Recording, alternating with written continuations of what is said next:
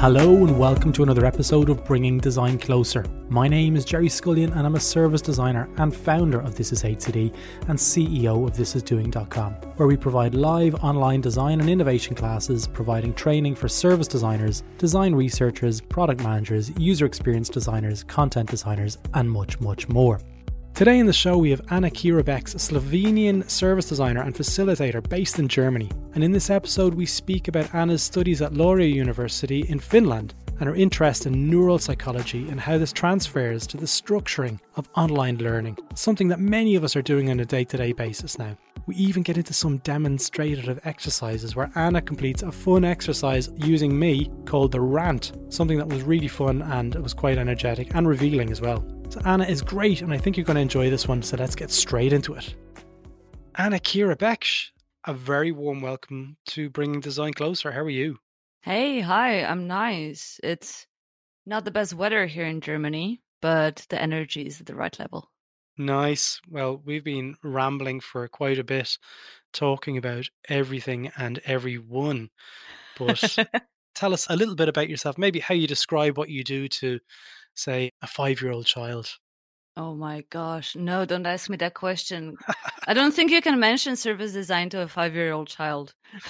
Yeah. But I could say I try to help teams get better at what they do and achieve the goals that they want to do. That's like a very abstract way of describing it. Yeah, it's probably a nice way of wrapping up service design, really. It's trying to help people do and achieve their goals is a nice way of framing it. Yeah. But tell us, you're in Germany at the moment. Where are you originally from? I'm originally from Slovenia. Beautiful country. It's somewhere I've always wanted to visit. Maybe after COVID. Yeah, maybe after COVID. I think I'll be doing a lot of traveling after COVID. I think everyone will.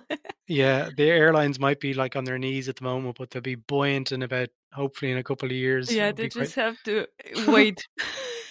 Absolutely. Probably now is a good time to buy some stock in those aircraft companies. Yes, you're smart. Yes. Yeah, maybe. But one of the reasons how we've connected through Adam Lawrence and Renata Hukenrad, who work on This Is Doing as well with me, and your name kept on popping up. I was like, I need to speak to Ana. And I'm delighted to finally connect with you and to have this conversation.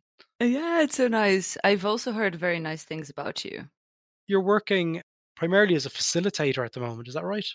Yeah, I am. Well, it's actually, I kind of hate the definitions because all of these things really overlap. Maybe service design facilitator could be the most comprehensive. But then again, we just had a discussion yesterday, one of the workshops, when we taught about how to ask questions. And one of the participants said, well, but isn't that coaching? And we were like, okay, yes. And these are skills that a facilitator also needs. So in our professions, you take skills and tools and methods and approaches from various domains, and then you try to achieve what you try to achieve. And my focus is on groups, or on people, groups of people, organizations, teams, that kind of stuff. Yeah, very good. So as regards working with, say, Adam and Renatus, and for anyone who doesn't know Adam and Renatus, Adam was one of the co-authors for This Is Service Design Doing, a very popular book, something Adam has been on the podcast a couple of times before. And Renatus, who he's one of the most remarkable people that I've met in the last couple of years, but is an applied improvisation master, I guess is how I kind of wrap it up. Yes. He's one of these multi-talented individuals, but a fantastic facilitator. So when you're working with them, what are you kind of bringing to that whole kind of mix, that sort of design paella, if you want? I could say I'm more on the, let's say, playful side of it. Nice. I also, well, Adam does have a background in psychology, but another thing that I do bring is the neuropsychology, so how our brains work. I think also my background in design, well, definitely helps with the visual stuff. Yeah. And also maybe just a different point of view, because they've been working together for quite a lot of time. Yeah. And me working in a different context and learning in different university from different people, I think I bring a different perspective on the stuff that we do. Yeah. So Ana, you mentioned about having a really strong interest in neuropsychology there. What does that bring to the role of a facilitator? It brings a lot, let's say, how do you look at what you do and how you do it? So when you design a session or when you facilitate a session, you take into account how our brains work and then try to adjust the activities in a way to achieve maximum or the best output that you can. But not only facilitation, also in service design. One of the examples I always give is, it's actually how I got interested in neuropsychology, when I was reading about empathy and how empathy works in our brains and what are the different processes that have to happen in order for empathy to really work. And when you understand how complex it is and what needs to happen in order to be empathetic and how you can do stuff or influence your own empathy or the ability to be empathetic, then I got interested. Okay. So let's say in applied improvisation, there are activities where you try to focus on the other person's values. It's called the rant. You basically listen to somebody for a minute.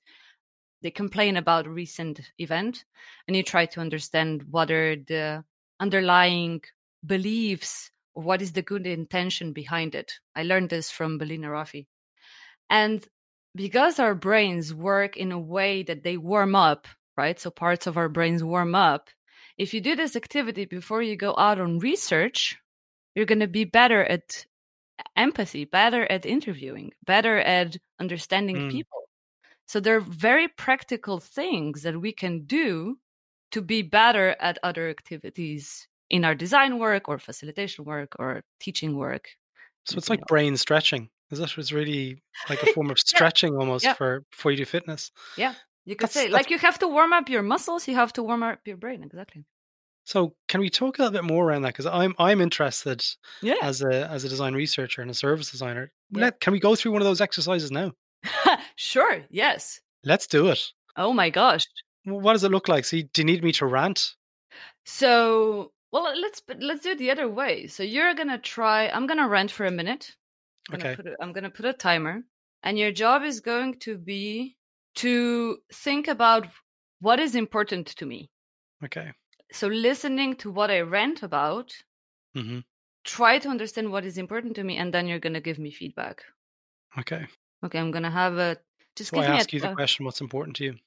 No, I just have to find a recent event that really, really pissed me off. I have to do something. Oh, this is a tricky one.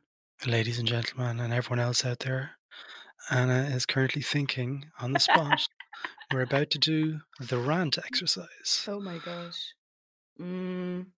All right. Okay. We've got one, everyone. I think we've got one. All right. Are you ready? Yeah. I'm going to time myself here. Okay. 3, 2, 1. Let's do this. So I have a friend that's really dear to me, and she's a really good graphic designer. And I wanted always to like give her the opportunity to work, right? But every time I offer her a job or something to work on, she's late. She doesn't deliver what we achieved on. And then I have to defend her from my clients why the stuff hasn't been delivered. And it didn't happen once. It didn't happen twice. It didn't happen 3 times. It already happened 4 times. And every single time I'm so stupid thinking that it's going to be different. And I'm trying to be the good person. I really try to understand. I've even tried to say, okay, put your own deadline, please. Really. And still the same. I have no idea what to do. Okay. Woof. Okay. So there you go. Everyone, Ana she's full of energy at the moment. There was lots of anger in that face. So, you pour yourself a big glass of wine there. I wish if I didn't have more work today. All right. So we saw some energy there. We saw some trigger points is what I'd probably identify them, things that really repeated sort of failures both on both parts and both parties. So the idea is that you do not psychoanalyze me. Okay, here I was doing that. That's not the point, because, well, I'm guessing you don't have any background proper in. Obviously not. If everyone's therapy. No, the idea is based on what you heard. What do you read that are my values? What is important to me? Delivery, following through on what you say, for instance, being punctual. Yeah. Different things around communication. Yeah. Clarity of message, all these different things that I'm hearing. Great. So you've got it. And it's actually a really, really useful technique for your spouses when you have a fight. Okay. Hang on a second. I'm just going to call my wife up. Okay, but it's just the idea of that. When somebody's really pissed, it's probably because some of his or her values were violated or not respected. His, her, they. Yeah, absolutely. Right. I get that. Yeah, and this is about empathy, I think, and these kind of activities that come from applied improvisation really help you listen better and understand, like, what are the underlying causes of how somebody is behaving. I think subconsciously, I do that anyway from a business perspective. Anyway, when I'm meeting new clients and we're speaking to new businesses, we're trying to gauge what the relationship would be like in the future self. Yeah. So it is a good exercise, I guess, in terms of maintaining clarity and maintaining those channels of communication and expectations and so forth. Yeah. So the rant, it's something there that we've all learned now. It's actually a thing. It's an official exercise. Didn't make it up. In workshops and stuff like that, do you do that? Is it something that it is an exercise that you say, okay, we're going to do the rant now? Yes, I do it. We had a service design training for the public sector in Slovenia. So we would teach around 150 people employed in the public sector. 150 people ranting at the same time. That's a Zoom call I want to be on. No, but it's an amazing activity, not only to debrief on the empathy part, but just enabling people safe space to rant about something. Like you're rarely asked to rant, and creating a safe space for that. And also people connect to each other when they share, because these are personal stories. You reveal yourself in a way with the stories. Yeah. So they're really multidimensional, the activities that we do. And yes, we do them in trainings. Yes. Something like that, though, would definitely require a little bit of prelude to ensure that the environment is safe and brave.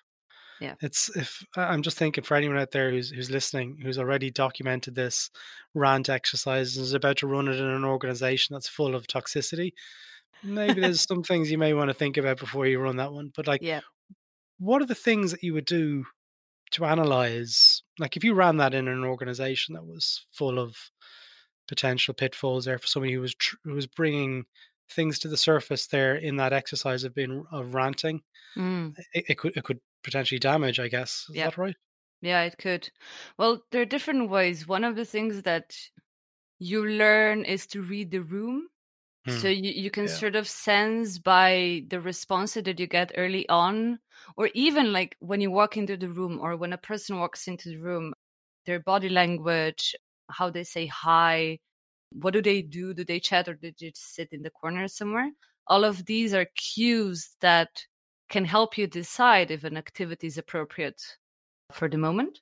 Another thing is also how you frame it. So Adam and Renata's are also, I think, very strict on calling these things activities and not necessarily icebreakers or games, because they have a kind of negative connotation to it. Yeah. So it's how do you frame it? How do you show people or explain it in a way that it makes sense for the participants that you're working with? Yeah. It's how it's positioned. Yeah. And being pretty honest about the potential for pitfalls there, I guess, will be one of the things that we could probably do. Yeah. I think it's a really good exercise, and it's something that we do. But just going back onto the neuropsychology pieces there around loading people up with information and then giving them time to breathe and stuff. Yeah. I could see lots of areas where that mindset could be really, really powerful in the creation of services and products as well. But in terms of the workshop space, what are the common pitfalls that you're seeing that people are potentially doing that don't consider that kind of mindset? Well, many times what I see is that often facilitators, not necessarily, I'm not talking about professional facilitators, I'm talking about people that try to help a group of people to achieve something. It could be somebody that leads a meeting or somebody that organizes an event. I call all of those people facilitators. I have a really broad understanding of what facilitation is to me. But oftentimes what I see is that those people have an idea what they want to do, and then they want to do it. And not necessarily think about what do the participants need in that moment, regardless of what they wanted to do in the first place. So it's this lack of, not going to say empathy, but just sort of understanding that it's not about them. Yeah. It's about the participants. And it's not about what you think, but it's about what they think and that kind of point of view. So that's one thing I see. A second thing that I'm also guilty of is putting too much stuff in a session. Yeah. I'm still learning with that one, but it feels like because we know a lot of stuff, we just want to tell everything, you know, we want to give so much. And I think oftentimes it's overwhelming for participants. Yeah. That whole kind of the density of knowledge, and not all knowledge is equal, I guess. Like there's different types of kind of learning and different kinds of knowledge. Some of it's visual, some of it's spoken word, some of it's nuanced. Yeah. But what I'm seeing at the moment is whenever I've given a lot of classes now over the last number of months, obviously, but is this whole kind of regular breathing time and space just to let things sit and ask questions. And it might be in terms of interactions and breakout rooms or something that's different, that's away from the spoken word. Yeah. I don't know what it is, but it's somewhere around the 20 to 30 minute mark. Needs to be a shift. There needs to be like, you go again and give yourself that break. Am I imagining that, or is that something that is actually there? Confirmed by neuropsychology, you mean? Yeah. Please validate. Please validate. I mean, I don't have an actual education in these things. I read a lot. I'm curious about it. I'm connecting now with an actual neuropsychologist. I'm meeting her tomorrow, actually, because I want to do something about it. But I mean, we know the attention span is pretty low. So we know that we have around 45 minutes of attention-ish. Per day? Per day. My gosh. Yeah. I mean, definitely. There is a lot of research on perception, on learning, memory creation, that kind of stuff. If you're under stress, you're really not that good at learning. So the memory creation is...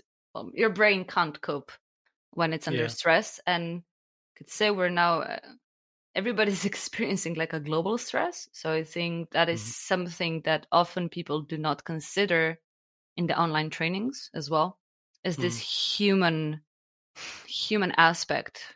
Because it feels like we're acting a little bit like machines now in a way, as if we're the productive machines that can just jump from one Zoom meeting to the other. And forgetting that it's overwhelming. I mean, our brains can cope only with so much information at a time. So I don't think you're crazy. I think there's probably research behind it that supports. Yeah. I've done sessions that at the start, I guess, like when I started doing mostly online stuff, you might speak for 30, 40 minutes. And somewhere around the 20-minute mark, I'm like, overestimated. And then I started breaking my sessions down into blocks. Yeah. Like if it's a 90-minute or 2-hour thing, I was like, okay, well, the first 15 minutes would be this, then maybe a little bit of an interlude. And the interlude could be a bit of music, or it could be whatever it is. And then do another 20 minutes and then another break.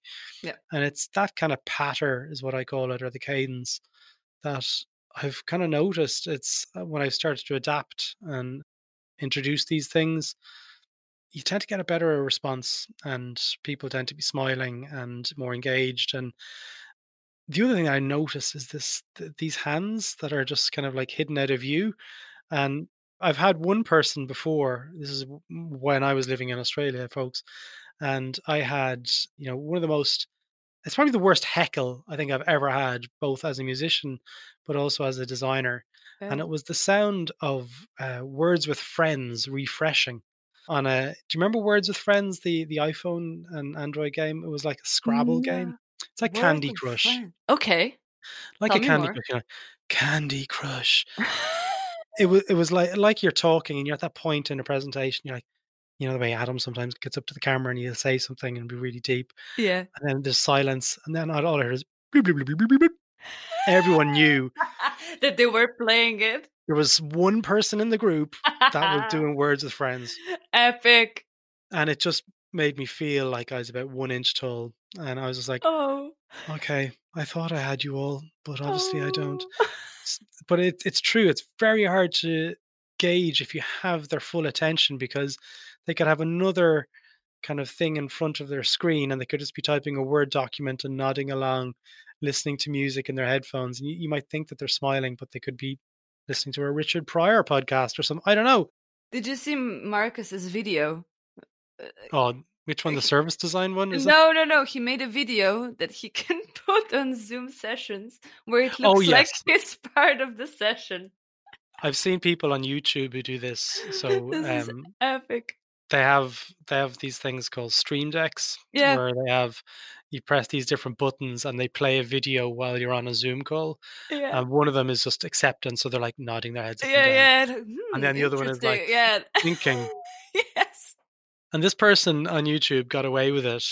I think it was for a month. He was a journalist in a newspaper in the UK. No way. And he was tasked to write a big article for the newspaper on everyone moving online and what it means to things. And at the end of the month, he unveiled that he hasn't really been at work. And he was just watching TV and playing like an orchestra his Stream Deck to certain things. He nearly got caught out a few times. Oh my God. But they said, this is an epic. I'll try and find it and throw a link into the show notes, because it was quite funny. I laughed for a while after it. It's awesome. I mean, people really get creative. It's a cool thing as well. Yeah. People are having fun with it and they're trying to make it a bit more livable. Yeah, well, it is a tough time for many, many people. Like, you know, people lost their jobs and stuff. Yeah. But how are you coping with dealing with facilitating online and doing lots of these sessions? You know, I mean, the role, a lot of the listeners for This Is Hate City are designers and innovators generally. Mm. How are you handling the whole kind of shift to online and staring at a piece of plastic on top of your computer and smiling at it like your friends? How are you getting around that? I'm gonna be honest, I quite enjoy it in a way. I'm pretty quick, or at least I got pretty quick with the online stuff. I also threw myself in it very early on, so I would do a lot of sessions in March. Yeah. And I facilitated, I wouldn't joke, almost 100 sessions already in this year, online sessions. How do I get around? Well, one thing that really, really, really is making my life much easier is working with amazing people. Yeah. So just by working with people that I really get along with and that we support each other, and we have sort of established a safe space where you don't feel bad if you mess up or you're brave enough to try out new stuff. So it's this sort of, a very supporting environment. So I'm really lucky with that. There's much more preparation than for the in-person stuff. Because of the board, we work a lot with Miro. Yeah. And having a designer background does not help in a way, because then you want to do all this amazing stuff and you want to make a great experience, and you spend hours and hours prepping the boards and making stuff engaging and interactive. So there's a lot of prep in that. But then again, I mean, the technology really offers us so many ways to be creative and to try out new stuff. It's easier than ever to prototype in an online context. I mean, it rarely happened a couple of years ago that I would have 3 sessions in a day. Absolutely, yeah, that's true. right? Because you had to travel to a destination, so it was physically impossible to do it. Now you can, I can have a session in America in the morning, or in the morning I would do it with Asia, midday Europe, and then in the evening with the Americas. Yeah. You know? Is that a good thing though? That's another thing, is let's see what our mental health will say and our bodies. Yeah. There's only so many sessions you can do in a day. I think it's a case of like just looking at the screen and looking at the glare. Yeah. And I'm trying to sometimes feign this energy that's, you know, hey, you know, it's very difficult to do it over a prolonged period of time. So it's something we're constantly battling, I suppose. So, Ana, if people are looking to reach out to you, connect with you, and follow you, like, well, what's the best way for them to do that? Or what social networks are you most active on? So, if you want to see me, if you want to see my face, join the Co-Creation School online meetups. They're for free. We do them regularly, twice a month, 10th at 10 CET. And on the 18th at 1800, which is 6 p.m. CET. So I'm going to be always there at those sessions. So if you want to see me. Otherwise, if you want to write me, use LinkedIn. That's going to be the easiest way. I'll throw a link to your LinkedIn in the show notes. Are you on Twitter? I am not. I've tried so many times, but it's overwhelming. There's just so much content that if you're starting out... Yeah, true. I could probably spend hours on Twitter, and it's not like I have a lot of free time already. Yeah. It's one of those networks that I'm seeing more and more of, that if you're not on it, the sort of the curve is too big. Yeah. People are just like, I'm not going to bother. Yeah. Or they will bother and they'll just have a very silent account, or they don't really promote it. But I have friends that use Twitter a lot, so if there's something important happening there, I get the information. You see it as well. Ana, I've really enjoyed speaking with you. Thank you. I've got a new section that I want to try out with you, though, in the sense of prototyping. Yes. I'm going to try it out now today. So you're going to be the very first person to try out these new questions. I'm going to try and wrap up each podcast with 3 new questions, folks. Oh, my gosh. And I'm putting you on the spot here now. Yes. Try not give it too much thought. Okay.